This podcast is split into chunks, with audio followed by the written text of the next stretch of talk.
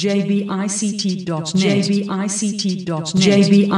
jbict.net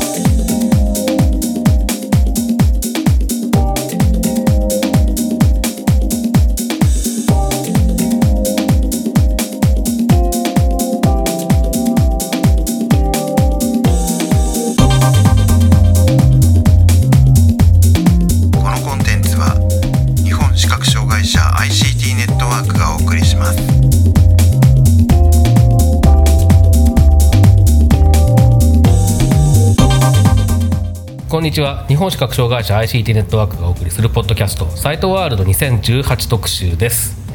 中根です。辻です。はいよろしくお願いします。よろしくお願いします。えー今回有限会社サイパックのインタビューをお送りします。サイパックの工藤さんへのインタビューの模様を早速お聞きください。サイトワールド2018サイパックさんのブースにお邪魔していますサイパックの工藤さんにお話を伺います。よろしくお願いします。ます。サイパックの工藤です。えっ、とサイパックさん今年も、えー、とボイスオブデイジー、はいえーが主な展示ということだと思うんですけれども、はい。あのーそうですね。まずなんか去年からの機能的な部分での何か変化だったりとか新たな何かとかありますか？あのー今現状ではボイスオブデイジーの4っていうのが現行品として、あのー発売してるんですけれども、えー今回ボイスオブデイジー5ということで新しいバージョンを、えー今日お持ちしています。実は昨年もボイスオブデイジー5の展示をしててなかなか開発が終わらなくてですね、えまあ、持ち越1年持ち越してしまって大変あお待たせして申し訳なかったんですがなんとか今回はようやくほぼ形になってきました まあ今回逃すとままたまた1年って形になってしまうと狼少年になってしまうのでさすがにそれはまずいだろうということで、まあ、みんな今開発を急いであの収束に向けて作業を進めているところです、はい、で主な、えー機能強化のポイントは何といってもサピエ図書館対応ですね。であのこちらはですね、えー従来版をお使いの方はご存知だと思うんですが、あの従来のバージョン4のボイスオブデイジーではあのサピエ図書館のデータを入れるためにはですね、えーサファリというブラウザーを開いていただいてそちらからサピエ図書館のホームページにアクセスして、えユーザー名パスワードを入れた上でですね、え本を検索してダウンロードしていただくという形の使い方になってました。まあ、ただあの、サピエ図書館のホームページが非常に情報量が多くてですね音声でそれを利用するのが非常に難しかったりとかあるいはダウンロードが始まってもですねそのダウンロードの進み具合がどの程度進んでるのかとかあるいは止まってるのとかですねその辺が全然わからなかったりとかあるいはそのダウンロードがうまくできないというようなネットワーク上のトラブルが発生しててもなかなかその状況がわからないと。いったような、え問題がたくさんありまして、まあ、その辺を抜本的に解決するためにですね、えーサピエ図書館のもう一つ持っているあのデイジーオンラインという、えー仕組みがあるんですがそちらを、えー利用して、えーアプリから直接サピエ図書館にアクセスしてデイジーをデイジーのデータを検索したりあるいはデータを取ってきたりダウンロードしたりというような、え機能強化を行いました。まあ、特にあの一番工夫したポイントとしては音声での検索ですね。あのサピエ図書館用の、えー検索画面というのを設けたんですがそちらにですね、えーこれから読みたい本の名前をえー喋、っていただいてそうすると自動的に、えーテキスト化されて、えーそのテキスト化されたものでサピエ図書館の中を検索できると。で、えー見つかった候補の中から読みたいものというのを選んでですねそれでダウンロードができると。一応そのような、えー操作性というのを実現しました。またあのサピエ図書館のその、えーデイジーオンラインが持ってます、えー例えば人気のある本とかですね。あるいは最近制作が終わった本とかですね、まあ、そういったもののリストというのも取ってくれるようになってますので、まあ、いろんな角度からあの本を選択してダウンロードできるというような機能を設けております。あと2番目に要望が多かったのがテキストデイジーのサポートですね、えーこちらのサピエ図書館近年非常にテキストデイジーのタイトルの登録が多くなってきてまして、まあ、そちらをボイスオブデイジーでも読みたいという声が非常に多かったので、まあ、こちらについても対応を進めたという格好です。と3番目としましては EPUB の本の対応ですね、えー、こちらの次世代のデイジー形式ということで、えー、EPUB の、えー、EPUB に、まあ、メディアオーバーレイジという学校でですね音声データが付与されたものを、えー、対象に、まあ、読み上げるような機能とかあるいは音声データの全く付与されてない純粋な EPUB のデータですねこちらもよあの音声合成で読み上げるといったような機能を実現しています。うん2番目にオーバーレイズっていうとちょっとあの聞き慣れない人も多いかもしれないですけど、はい、イメージとしてはいわゆるその音声デイジーとテキストデイジーが同じタイトルで一緒になったようなものを想像すれば大体、ね、マルチメディアデイジーとほぼ一緒のようなイメージを持っていただければいいかと思いますね。そうですね。それそれが、まあ、あのより一般的なあのフォーマットというか、はい。えーでえー、っとまあ、そういった視覚障害系にとどまらないそうですね。流通、はい。目指して作られてるフォーマットっていそうですね。ええ。はい、そうすると、まあ、じゃあ今伺ったお話ですとほぼそのサピエの機能をブラウザを開かずに使ってでそうですね、あペのージ形式のものに関してはそのままもうダウンロードしてすぐに聞けるというような、ええそのような形です。ただちょっとあのまだえっ、とサピエ図書館側のですね、うんと登録上の問題だと思うんですが、えーホームページから検索すると、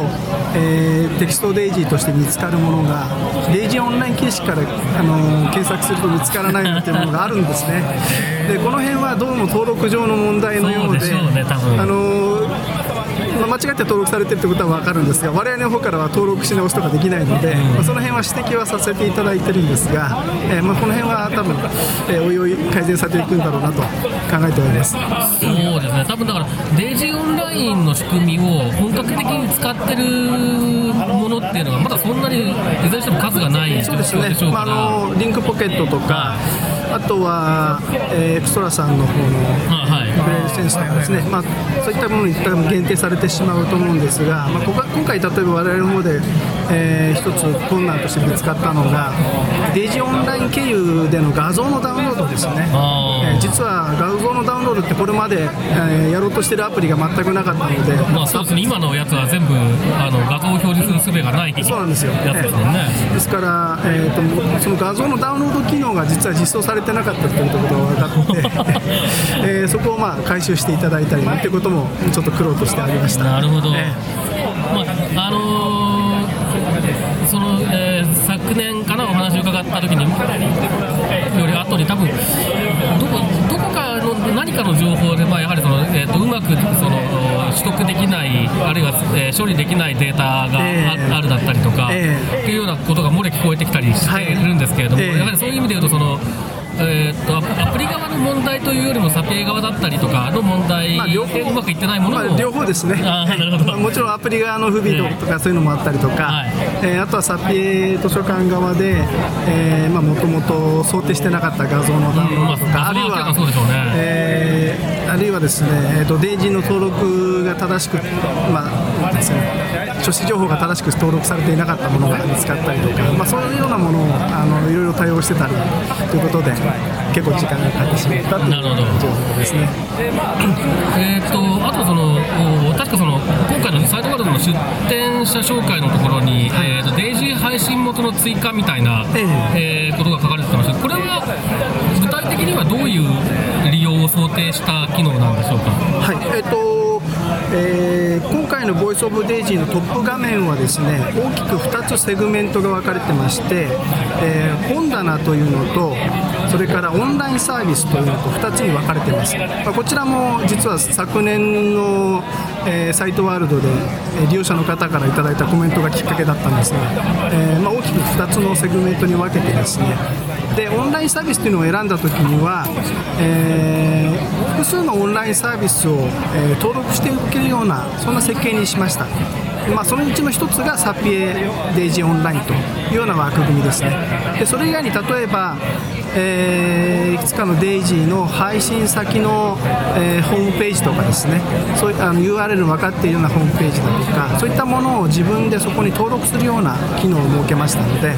えーまあ、いつもこのホームページからダウンロードしてるよみたいなもの例えば、えーそうですね。市町村とかで作られているような、えー司法とかそういったものがデイジー化されているものがその市町村のホームページに毎月アップされますと。でそのページを登録しておけばそこの,、まあ、あのオンラインサービスというところでアクセスすればダウンロードできるとかですね、まあ、そういうような使い方を想定してます、まあ、あとは、えー例えば、えーまあ、以前にもちょっとお話しいただいたことがあるんですが、えーラインでの通販をされているようなところですね、はい。えーそういったところでデイジーをカタロデイジーのカタログを作っていて、まあ、それが毎月更新されますみたいなところがありますので、まあ、そういうところなんかでも、えーそのオンラインサービスのところにその、えーホームページの名前と URL を登録していただければ、えー毎月そこに、まあ、アクセスしに行けば最新のものがダウンロードできると、まあ、そんなような格好の使い方を想定してます。ちょそういう形で登録できるその、オンライン配信元っていうのはどういう仕様になってなきゃいけないとか基本的にホームページであればどこのサイトでも登録できると。で、えー、とデイジーのデータが ZIP ファイルになってダウンロードできるというのを想定してます。あるいは EPUB のデータが、はいはい。えー拡張子 EPUB でダウンロードできるというのを想定してます。えあとはあの基本認証に関してサポートしてますので基本認証レベルで認証をかけているようなホームページでも、まあ、そのユーザー名パスワードを事前に登録しておけばですね2度目以降は聞かれずにあの認証が、まあ、クリアできてダウンロードできると。そのような格好にしております。でそのホームページの中にあるリンクをはい。確認して、そのそれが EPUB だったり ZIP だったりっていうものがダウンロードできるみたそういないうことですね。えそんなイメージですね。えダウンロードするとあのダウンロード済みというあの本棚があるんですがそちらの中に、えーダウンロードしたタイトルが登録されると。そんな形の使い方です。なるほど。あそうか。まあ確かにそうですね。独自で配信してるようなケースっていうのはあるかもしれないからそういうところのものがやすくなるってこと？そうですね、まあ、あとあのこれから先の計画としては、おいおいそこのオンラインサービスのところにちょっと特殊なページですね、例えばドロップボックスだとか、そういうようなものを増やしていければなというふうに考えています。あ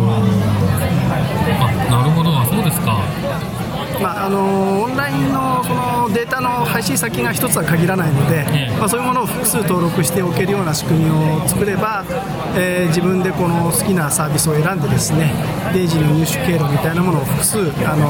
設けられると、まあ、そんなようなえーふうに考えていると思います。いやなんかちょうどあの僕は勝手に想像してたのはあの、えー、とちょうどまあマラケシュ条約の、あのきてそうですね。日本日本もアメリカも基準ということで例えば比較的近い将来に議会図書館だったりとかブックシェアだったりとかからもデータが取れる登録すればですけども、ええ。あり得るのかなってことをちょっと期待していたりして、そうですね。そういう時に便利に使えたりするのかななんてこともちょえーまあ、っと思ってもちろんその辺も想定してます、ああのね。例えばあの海外展開するときには、はい。そのオンラインサービスの一つとして、ブックシェアのサービスの、えー追加ができるようにしたりとかですね、まあ、そんな拡張を考えていると思います。なるほど。で、えーえにくいかもしれないですけど、えー、とリリースの目処はどんな感じですか？一応今12月ぐらいをめどには考えています、い。えまあ、あとちょっと実はアップルさんのデザインガイドラインに少し外れたような、はい。えー機能とかも追加しちゃっているので、えー例えばですねユーザーさんから非常に根強いのがボタンのサイズを大きくしてください。あ要望なんですね。実はこれ非常に悩ましくてあのアップルのデザインガイドラインではボタンのサイズは、えー44ドット ×44 ドットの、えーまあ、ツールバーのボタンについてはその画像サイズにしなさいという規約があるんですよ。で、えー実はいくつかのアクセシブルなアプリに関してはそのボタンサイズじゃないものも審査を通っちゃってるので、まあ、この辺は実は緩いのかなっていうのもちょっと考えてはいるので、えー、と一応今回その大きなボタンの、まあ、変更する機能ですね。大きなボタンに変更するような機能なんかも盛り込みました。で、まあ、この辺ちょっと審査が通らなければ、まあ、その機能を削って出し直したりとかですね。そうね。そうやる、まあ、ちょっと多少の修正とか必要になってきますので、まあ、ちょっと正確にいつになるかっていうのは約束できない状況なんですけれども、ーまあしかし比較的ねまあ、一応もうほぼ、えー実装したいなっていう機能はほぼほぼ、えーまあ、完成した状況なので、はい。ええ。まあと、えーテストをしっかり行ってバグのない状況でリリースしたいと考えているところです。はい。何かあの言い忘れたことですとか宣伝ですとまあ、とうーんと、まあ、細かいところですけども、えー、と結構利用者の方からお休みタイマーが欲しいとかですね。その辺なんかも今回実現しましたしおあとあのデイジーのデータって意外と初始情報っていうのがあのしっかりこう埋め込まれていないものが多いんですね、えーまあ、一番代表的なのがえーデイジーの ID に相当する、まあ、DC アイデンティファイアと呼ばれている情報なんですがこれはあの本来は書籍ごとに別のものが付与されないといけないんです。でボイスオブデイジーではまあこの ID が同じものは同じ本が更新された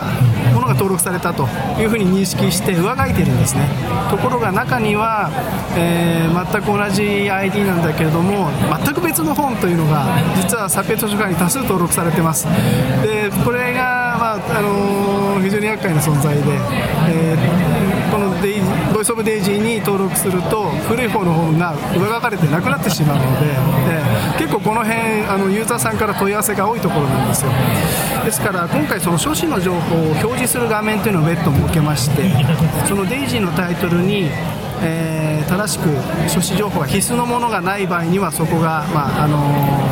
エラー表示されるようにしたりとかですね、えーあるいは ID が重複している場合にはですね重複してますよというようなエラーを表示するようにしたりとか、まあ、そういうちょっと工夫なんかもしていますので、まあ、できるだけその書誌情報が正しく付与されるようになることを願って、えーまあ、それを見える化しないとまずは話にならないと思うのでえーそれをこう把握できるようにするための機能というのをまあ追加したりもしてます。まあでも率直に言ってサピエがそれを受け入れる段階でチェックしてないっていうのはちょっとどうなのって思っちゃいますけどまあ、多ね分全国の電子図書館さんでそのそれぞれあの別々に登録されていて、ね。担当者のある程度意識の違いとかっていうものがあってなかなか全全国組織ですからそうですね。きちっとこう見え習いで100%うまくいくかってなかなかうまくいかないと思うんですよね、まあ、その辺はやはり、あのどうしてもしょうがないなと思ってますので。はい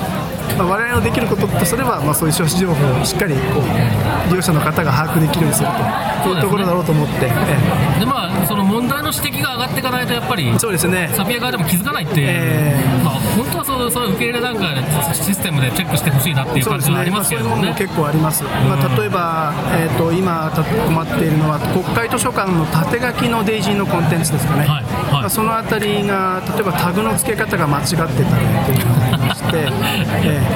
えーそれでまあうまく動かなかったりなんてこともあります。まあ、そういうものもちょっと今はエラーメッセージがまだ不十分なのでもう少し分かりやすく、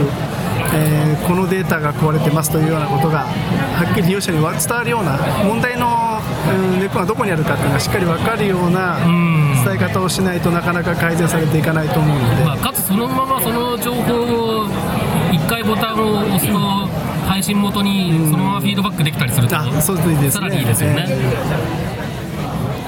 まあ、ちょっとそんなことも残課題として今残ってます。なるほど。えまあじゃあちょっとあのー今度こそ期待してお待ちしてますので。クリスマス頃に。ー そうですね、まあ、なんとかクリスマスには販売記念キャンペーンができるようなことを考えてますので。はい、えーということで、えーここまで、工藤さんにお話を伺いました。ありがとうございました。はいどうもありがとうございました。ありがとうございました。はい、えーサイパックの工藤さんへのインタビューの模様をお送りしましたけれども、えー辻さんいかがでした？はい、えーまああの結構長いこと待ちに待っていたその、えーボイスオブデイジーがいよいよあの発表され発売されそうということですごくその楽しみだなっていうのとうんまあ機能的にあのなんかこうえーサピエ側の問題でいろんなことがこう、あの先送りになってたんだなっていうのがなんかこうサピエの裏側っていうんでしょうか。うんなんかこれまで知らなかったことがこう知ることができてちょっと勉強になりました。はい。まあ、やっぱりそのサピエをあのなんていうんですかね。一般ユーザーはいっぱいいるけれどもあの、まあ、いわゆる API みたいなものを使った、えーそういう製品っていうのはそんなに数が、まあ、あのインタビューの中でも出てましたけどそんなに数がないわけでそうするとやっぱりその数が少ないっていう分だけその問題の洗い出しとかそういったものが難しいんだなっていうのは思いますね。うん、サンプル数が少ないわけですからね、それだけね。はい。でまああのーこれはあのー今まではだからどっちかっていうとそういった、まあ、あのアプリ側にも問題はあったっていうふうに工藤さんおっしゃってましたけれどもサピエンの問題もあって、えーなかなか出せなかったのが今度はいよいよそのまああのアップルの、えースタイルガイドコーディングガイドみたいなものとどういうふうに、えー折り合いをつけていくかみたいなところまで今話が来てるみたいなあーこともありましたのでえーっとそう遠くない将来にリリースされると期待が膨らむそうですね。今日この頃。はい。まあ今年のクリスマスプレゼントはこれで決まりかななんて。あくくださいね。くださいねなの？あそうなの？えー、辻さんがくれるそうです。はい。はい。ははいなんだ。い。やあの ええ。えまああのね、本当、ちょっとリリースのタイミング、まだちょっと、やっぱり、あのこれはボイス・オブ・デイズに限らない話なんですけども、やっぱり、えーアップル側の審査を通るか通らないかっていうのは、あのすんなり通るようなアプリもありますし、あのデザインガイドとか、ちょっとでもずれてると、それでリジェクトされたりとか、そういうことはある話なので、意外にそこは読めなかったりもするっていうのは、えー周りの様子を見てても、えー分かることなので、まあ、ちょっと、あんまりね、えーなんて言うんでしょう、えー慌てて質が悪いものが出てくるよりは、えーしっかりしたものが出てくるといいなというふうに思いますが、まあ、とはいえ、期待したいですね。楽しみですね。楽しみですね。はい。ということで今回はあ有限会社サイパックへのインタビューの模様をお送りしました。えサイトワールド2018特集また次回です。さようなら